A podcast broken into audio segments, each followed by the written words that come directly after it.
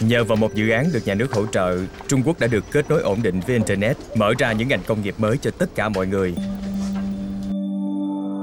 Đối với những người cập nhật tin tức và có kiến thức, việc gia nhập thế giới trực tuyến trở nên ngày càng quan trọng và đó là lý do tại sao Bonnie Ma Hoa Ten bắt đầu cảm thấy nóng ruột. Hoa Ten làm việc tại Runsun, một công ty sản xuất máy nhắn tin và đang tìm hiểu về các khía cạnh của việc lập trình. Với anh, việc làm ở công ty phần cứng này thật sự làm anh nghẹt thở. Anh nhìn chăm chăm vào bàn làm việc của mình rồi cảm hứng chợt xuất hiện. Cứ như thời xa xưa vậy. Anh ta có thể đã nghĩ trong đầu trước khi bắt đầu gõ phím. Trong cùng ngành, một công ty sản xuất máy nhắn tin đối thủ đang trong tình trạng cảnh báo cao. Mấy chủ của họ đang bị tấn công, dẫn đến một thảm họa cho công ty. Phần lớn người sử dụng máy nhắn tin là doanh nhân và việc kết nối di động là rất quan trọng với họ. Một cuộc tấn công vào máy chủ đồng nghĩa với khả năng xảy ra các hậu quả đáng tiếc như cơ hội bị bỏ lỡ, khách hàng tức giận và nguy cơ mất mát các giao dịch quan trọng. Đứng trước những nguy cơ này, công ty đối thủ nhanh chóng giao nhiệm vụ cho Tony Chan Chidong, một người đàn ông thông minh yêu thích toán học. Ngồi tại bàn làm việc của mình, Tony nhanh chóng nghi ngờ về nguồn gốc của nó. Tôi biết mà, đây là một cuộc tấn công phần mềm độc hại, hãy xem nó bắt đầu từ đâu. Một cái tên đã xuất hiện trên màn hình R-U-N S-U-N Runsun Công ty đối thủ của họ Tony cười khẩy và gọi ngay tới một số điện thoại Bonnie, đó là anh phải không? Ở đầu dây bên kia, Bonnie bắt đầu cười. Tôi chỉ kiểm tra kỹ năng của anh mà thôi. Cả Bonnie và Tony đã quen nhau từ khi họ còn là học sinh. Cả hai đều thông minh, ám ảnh về việc học thuộc lòng số bi và rất sẵn lòng làm việc cùng nhau. Sau một thời gian mất liên lạc tạm thời, cuộc đoàn tụ của họ sẽ dẫn đến một cơn sốt hồi ức mạnh mẽ. Họ sẽ cùng nhau hội ngộ với bạn bè trung học của mình và cùng nhau xây dựng một trong những đế chế lớn nhất thế giới. Một đế chế có chân rễ đã lan rộng khắp thế giới, dẫn đến sự hỗn loạn đại chúng đối với công ty của họ và có thể là cả quốc gia của họ. Và họ đã tạo ra Tencent, một trong hai nhà quyền lực lớn nhất tại Trung Quốc. Chào mừng các bạn đến với One Up Media.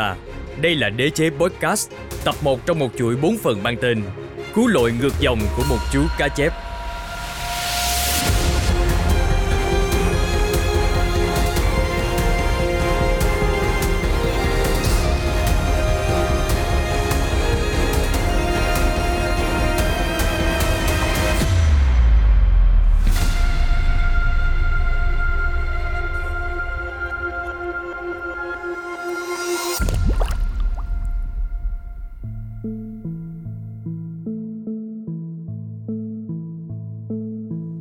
Tencent là một công ty phức tạp, với một câu chuyện cũng đầy phức tạp để kể.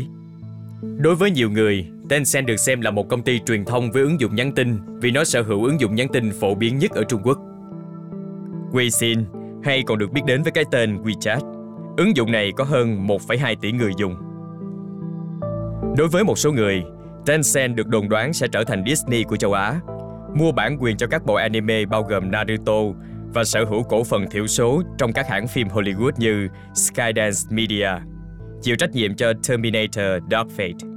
Hay người ta thậm chí đồn đoán rằng nó sẽ trở thành Spotify của châu Á bằng cách ra mắt Tencent Music Group với hơn 800 triệu người đang sử dụng 1,5 lần số người dùng Spotify. Tuy nhiên, nguồn thu chính của Tencent thực sự lại đến từ việc sản xuất trò chơi, với các trò chơi tên tuổi nổi tiếng như League of Legends, Clash of Clans và Honor of Kings trong tay Câu chuyện về Tencent khó kể không phải vì nó là một công ty phức tạp mà vì văn hóa của nó. Và thật ra, câu chuyện về Tencent là một câu chuyện phức tạp, không hoàn toàn vì sự phức tạp của công ty, mà còn vì sự đa dạng về mặt văn hóa của nơi đây.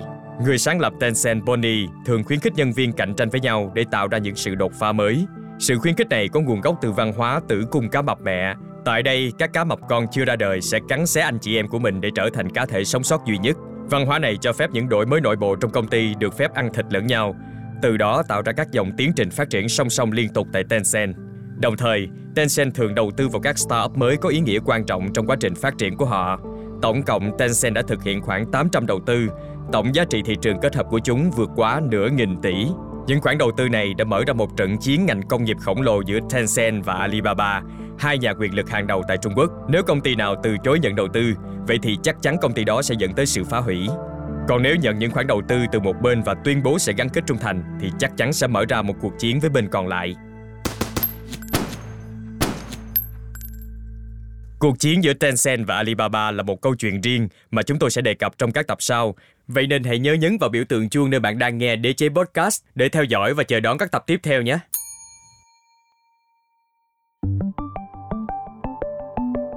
Phần lớn sự phát triển ngành nghề của Tencent diễn ra đồng thời trong nhiều lĩnh vực, nhưng sự tăng trưởng của họ thường theo ba quỹ đạo khác nhau.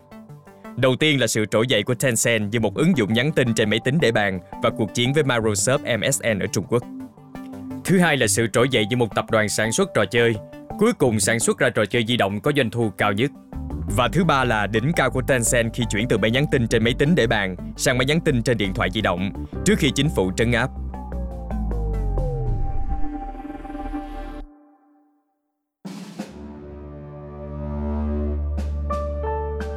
Ngày 29 tháng 10 năm 1971, một cậu bé sơ sinh mang tên Bonima đã chào đời tại đảo phía nam của Trung Quốc, Hải Nam. Vào thời điểm đó, cách mạng văn hóa của Trung Quốc đang diễn ra gây gắt, được khởi xướng bởi Mao Trạch Đông vào năm 1966.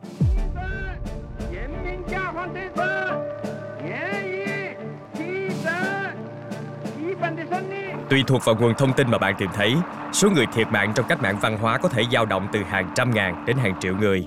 Sinh ra vào thời điểm đó, Bondima đã trải qua mặt xấu nhất của chính trị cho đến khi anh ấy 10 tuổi, khi cuộc cách mạng cuối cùng kết thúc. Điều này sẽ hình thành thái độ của anh đối với chính trị, lựa chọn cẩn thận và tôn trọng. Điều này cuối cùng sẽ được thể hiện tại trụ sở chính của Tencent, nơi bạn sẽ thấy những bức tường phòng tập đầy thành tích của Đảng Cộng sản Trung Quốc. Sau cách mạng văn hóa, anh đã theo học trung học và gặp ba người đồng sáng lập cùng mình sau này, Su Chenyi, Chen Zidong và Tony Chan Zidong. Người thứ ba trở thành giám đốc công nghệ của anh. Cả bốn cậu bé đều độc đáo. Trong khi những người khác đang bận rộn chơi đùa như những đứa trẻ khác, bốn cậu bé đã cạnh tranh với nhau trong việc đọc các chữ số bi, tăng lên hơn 100 chữ số. Cũng tại trường trung học, Bonnie nuôi dưỡng niềm đam mê của mình về chim tinh, hy vọng một ngày nào đó anh có thể nghiên cứu nó tại đại học.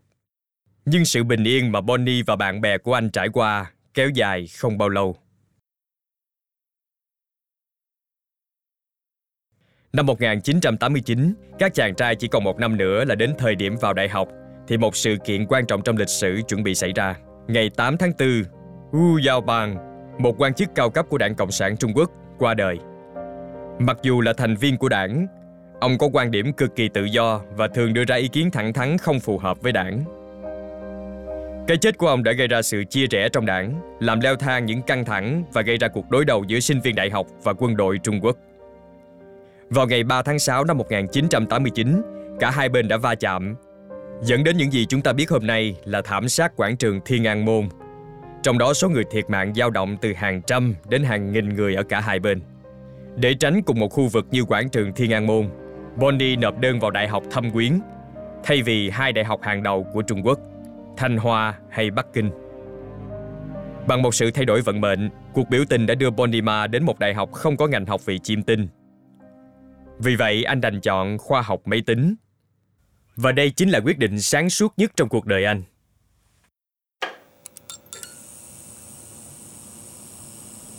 Đó là năm 1993 và cậu trai Bonnie 22 tuổi đang đứng chờ đợi trong một phòng họp căng thẳng không biết trước điều gì sẽ xảy ra. Những năm qua, tại Đại học Thâm Quyến, đã xây dựng nên một nền tảng vững chắc về lập trình cho anh. Nhưng chính những phá hoại đùa giỡn trong trường mới mang lại cho anh những kinh nghiệm thực tế.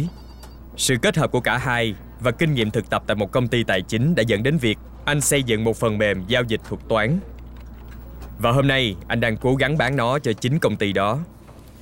Và vấn đề duy nhất là anh chưa bao giờ bán một thứ gì đó trước đây. Bonnie hít một hơi thật sâu. Ok, hãy chỉ tập trung vào logic thôi. Cánh cửa mở ra. Bonnie, hãy cho chúng tôi biết chương trình anh đã xây dựng cho chúng tôi là gì. Vâng, nó là một phần mềm AI, tức là trí tuệ nhân tạo Một vấn đề mà chúng tôi đang cố gắng giải quyết ở đây Bonnie đang gặp khó khăn Anh vốn không nổi tiếng với kỹ năng hùng biện Mà chỉ là một chuyên gia lập trình Rất may công ty của anh biết điều đó Bonnie, hãy để tôi xem xét Bonnie có thể nghe thấy tiếng hơi thở trong phòng Tiếng máy lạnh đang chạy và tiếng đập của trái tim mình. Ở bàn bên kia, một chân mày của người quản lý đang nhấp nháy. Bonnie không thể chịu được sự yên lặng. Phần mềm sẽ dự đoán xu hướng cổ phiếu, giúp bạn giao dịch tốt hơn. Vâng, Bonnie, điều đó khá ấn tượng. Nói cho tôi biết anh muốn gì. Bonnie biết rằng đây là thời điểm của mình. Lần đầu tiên anh bước vào lĩnh vực doanh nghiệp. Tôi muốn bán nó. Vậy thì à, anh hãy ra giá đi. Anh cẩn trọng. Anh biết chương trình là một cơ hội tốt, nhưng giá cả nào sẽ hợp lý mà không làm tổn thất đến mối quan hệ. Liệu việc trả một lần lương cho một tân binh tốt nghiệp có hợp lý không? Anh quyết định mạnh mẽ tiến một bước xa. Tôi muốn 3 năm lương của một sinh viên mới ra trường. Tôi sẽ chấp nhận 50.000 nhân dân tệ. Những gì diễn ra tiếp theo đã thay đổi hoàn toàn cuộc đời của Bonnie. Trước tiên là công ty đồng ý ngay lập tức. Và thứ hai, anh ta biết mình đang đứng trên một bước ngoặt của một thành công lớn lao. Thời đại công nghệ đã đến và anh ấy có khả năng tạo nên những điều lớn lao.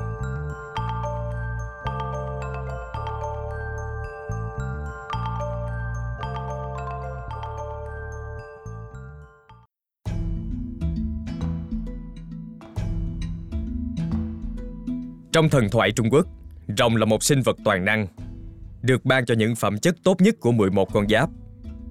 Tuy nhiên, rồng có nguồn gốc khiêm tốn. Diêu Đại Đế đã cắt mở một con kênh nước hẹp để ngăn lũ lụt trên khắp đất liền Trung Quốc. Hành động này đã kiềm chế được con sông Hoàng Hà, nhưng các kênh mở rộng đã khiến nhiều con cá chép rơi xuống sông. Xa nhà, những con cá chép tìm đến Diêu Đại Đế Cuối cùng nó đã đến được trời cao, đến với vua tất cả các hoàng đế Ngọc Hoàng. Thương cảm với các con cá chép, nhưng cũng ghi nhận tầm quan trọng của kênh nước mở. Ngọc Hoàng đã ban phước cho các con cá chép một món quà, khả năng trở thành những con rồng mạnh mẽ để bơi ngược dòng. Điều này đã tạo nên huyền thoại và câu ngạn ngữ được dịch thành cá chép hóa rồng. Nó được sử dụng để giải thích sự thăng tiến đáng kinh ngạc của ai đó trong tầng lớp xã hội, giống như cách mà một con cá chép biến thành rồng. Trong câu chuyện tiếp theo, Bondima và nhóm bạn của anh sẽ trở thành thế hệ rồng Trung Quốc tiếp theo, nhưng không thể thiếu việc bơi ngược dòng sông gian khổ.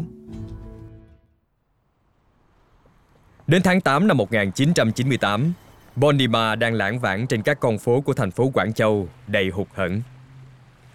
Nếu không cẩn thận, anh có thể lạc vào Châu Giang để rồi bị cuốn trôi đi bởi dòng nước.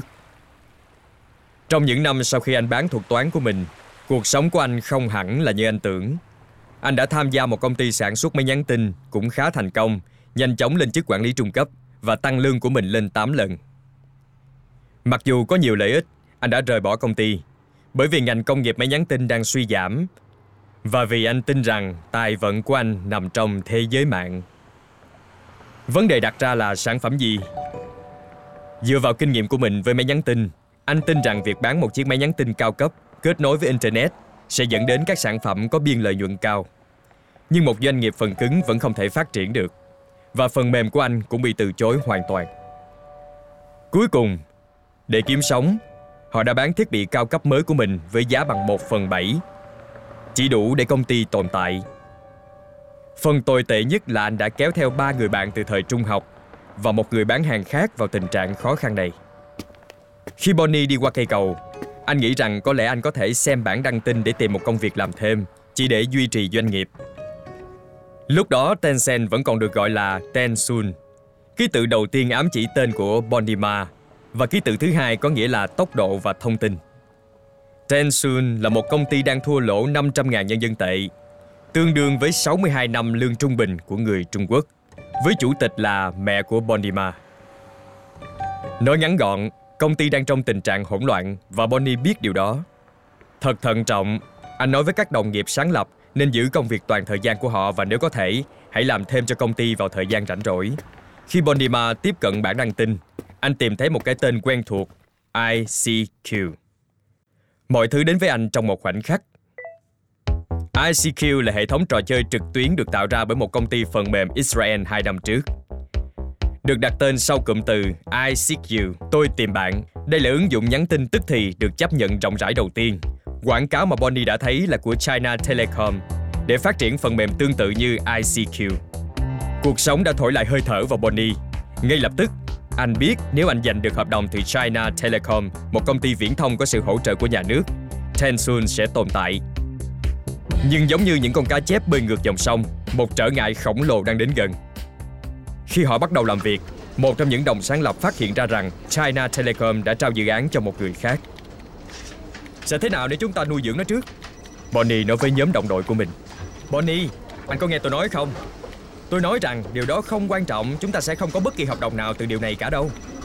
Tôi biết những gì anh nói, tôi không phản đối nó. Bonnie cẩn thận với những gì anh sắp đề xuất. Nhìn kìa, anh nghĩ Sohu là gì? Bonnie đang ám chỉ một startup đang lên tên Sohu với giao diện và cấu trúc giống hệt như Yahoo. Bonnie, tôi hiểu ý anh. Sohu là Yahoo. Giọng điệu của Bonnie thay đổi. Anh thực hiện điều đó khi anh cố gắng chia sẻ một giải pháp rõ ràng. Những gì tôi đang nói chỉ là chúng ta đang tạo ra một sản phẩm tốt hơn và ra mắt nó vào thời điểm tốt hơn. Chúng ta sẽ là những người chiến thắng. Bonnie, đó sẽ là một mức cược rất lớn. Tôi biết. Hãy nuôi dưỡng nó và xem nó đi đến đâu. Nếu thất bại thì thất bại. Được hiểu rằng nguồn gốc của Tencent là một bản sao của ICQ. Nhưng trong khi điều này có vẻ là phổ biến đối với tất cả các công ty công nghệ lớn của Trung Quốc, Tencent đã đưa điều này đến mức cực đoan. Cuối cùng trở thành một vụ scandal truyền thông lớn trong tương lai. Nhưng trở lại năm 1998, tại khu phố lịch sử Huachanbe, nơi đặt trụ sở của Tencent, họ đã làm việc kiệt quệ để tạo ra ứng dụng thực sự đầu tiên của họ mang tên OICQ, một phiên bản giống ICQ.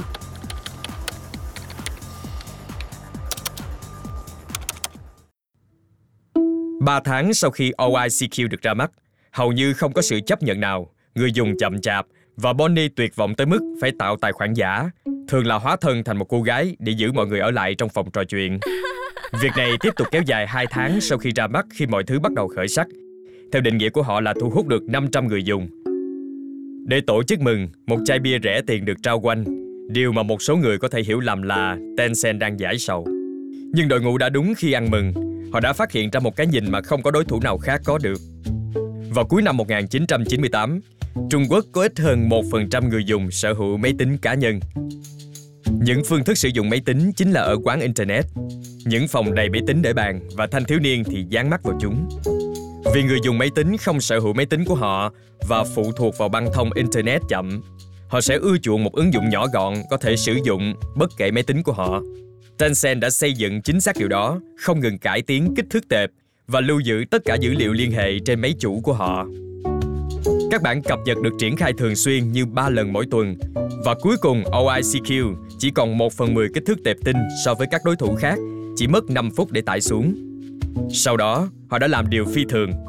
Họ cho phép người dùng gửi tin nhắn cho những người đang offline và thêm người lạ đang trực tuyến vào danh sách bạn bè. Có vẻ như điều này không quá đáng kể, nhưng đây là lần đầu tiên Tencent nghĩ về ứng dụng nhắn tin của mình không chỉ đơn giản để giao tiếp, điều đòi hỏi cả hai người phải trực tuyến. Họ nghĩ về nó như một phương tiện để kết nối, một ứng dụng xã hội nơi bạn có thể nhận thông tin cập nhật từ nhau. Những bổ sung này và tất cả các tối ưu hóa micro khác đã khiến người dùng OICQ tăng gấp 4 lần mỗi tuần. Cuối cùng, Tencent đã có lý do thực sự để ăn mừng. Trừ Tony, giám đốc công nghệ, người phải ngăn chặn máy chủ của họ bị quá tải chỉ với sự gia tăng đột biến của người dùng mới. Nhưng dần dần, anh ấy trở thành một nhân tố đáng gờm, chứng minh rằng mã nguồn cải tiến của anh ấy có thể giảm tải tính toán cho CPU, giảm thiểu nhu cầu mua máy chủ. Một trong những phần tốn kém nhất khi vận hành doanh nghiệp này. Vào đầu năm 2000, OICU trở thành một trong những ứng dụng nhắn tin cho máy tính để bàn hàng đầu, thu hút sự chú ý từ AOL, American Online. Nhưng điều này không phải là một kết thúc vui vẻ.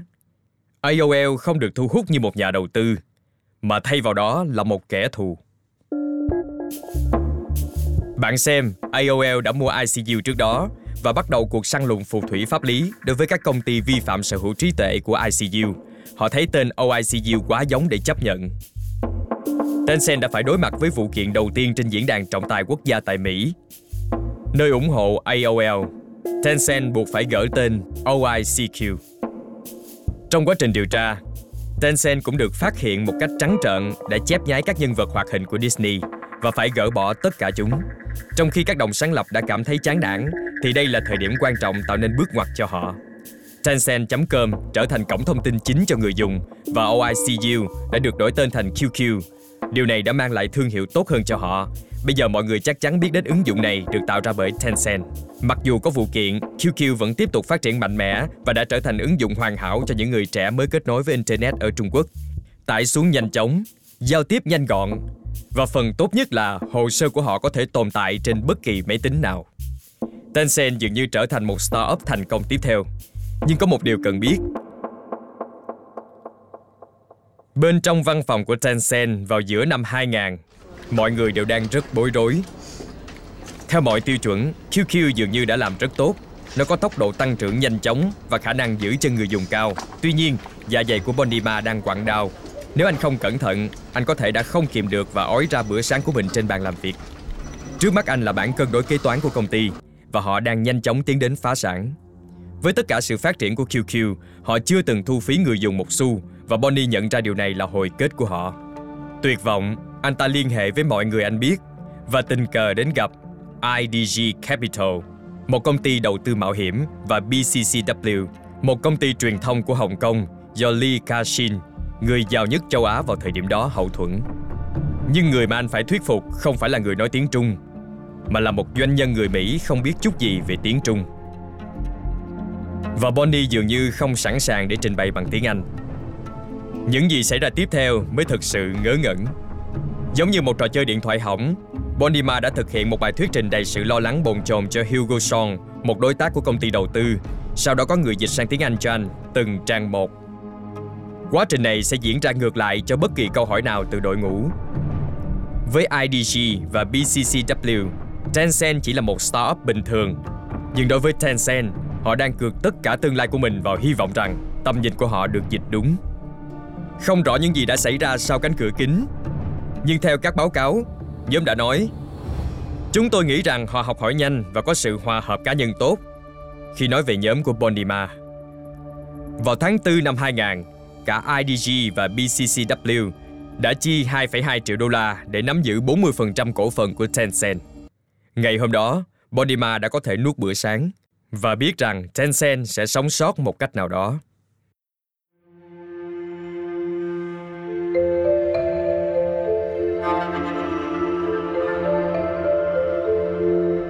Nửa vòng trái đất, một hiện tượng đang sắp trở thành quy mô toàn cầu. Việc phát hành trình duyệt web thân thiện với người dùng hơn vào năm 1993, việc sử dụng máy tính cá nhân hàng loạt và sự giảm lãi suất đã tạo ra một cơn bùng nổ công nghệ ở Mỹ, dẫn đến một kỳ tích kinh tế cực kỳ viên mãn. Vào đầu năm 2000, thị trường chứng khoán công nghệ Nasdaq đã tăng lên gấp đôi chỉ trong vòng một năm. Nhưng giống như tất cả những đỉnh cao khác, nó cũng sẽ xuống. Không nằm ngoài quy luật, ngày 13 tháng 3 năm 2000, mọi người đã đều phải chứng kiến điều đó thị trường chứng khoán sụp đổ, tạo nên những gì chúng ta biết là vụ nổ bong bóng dot-com, khiến 50% các công ty dot-com biến mất trong vòng 4 năm tiếp theo. Vốn từ các tiểu bang cũng cạn kiệt, bao gồm cả vốn từ IDG Capital cũng bắt đầu rút khỏi các thị trường. Và điều mà bonima đã coi là một phép màu tài chính sẽ chỉ là một điểm dừng chân ngắn ngủi trước khi Tencent lại phải quỳ gối cầu nguyện trước khủng hoảng tiếp theo.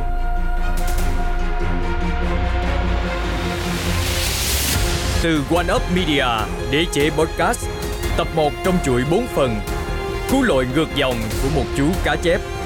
Phần tiếp theo của đế chế podcast, đội ngũ Tencent đã vượt qua sự sụp đổ của thị trường .com nhưng phải đối mặt với đối thủ khó khăn nhất của mình, Microsoft. Đừng bỏ lỡ tập 2 trong chuỗi 4 phần của chúng tôi. Cá chép hóa rồng. Đế chế Podcast là một sản phẩm độc quyền của One Up Media, sản xuất và chỉnh sửa bởi Quang Chin và Minh Thảo. Trải nghiệm âm thanh do Nguyễn Thành thực hiện, được Đặng Khuyết trình bày. Trong bản podcast có các màn tái hiện và kịch bản của chúng tôi. Có thể tại thời điểm đó nhân vật có những suy nghĩ, cảm nhận và lời nói khác, song nội dung được dựa trên nghiên cứu sự kiện có thật. Cảm ơn bạn đã lắng nghe.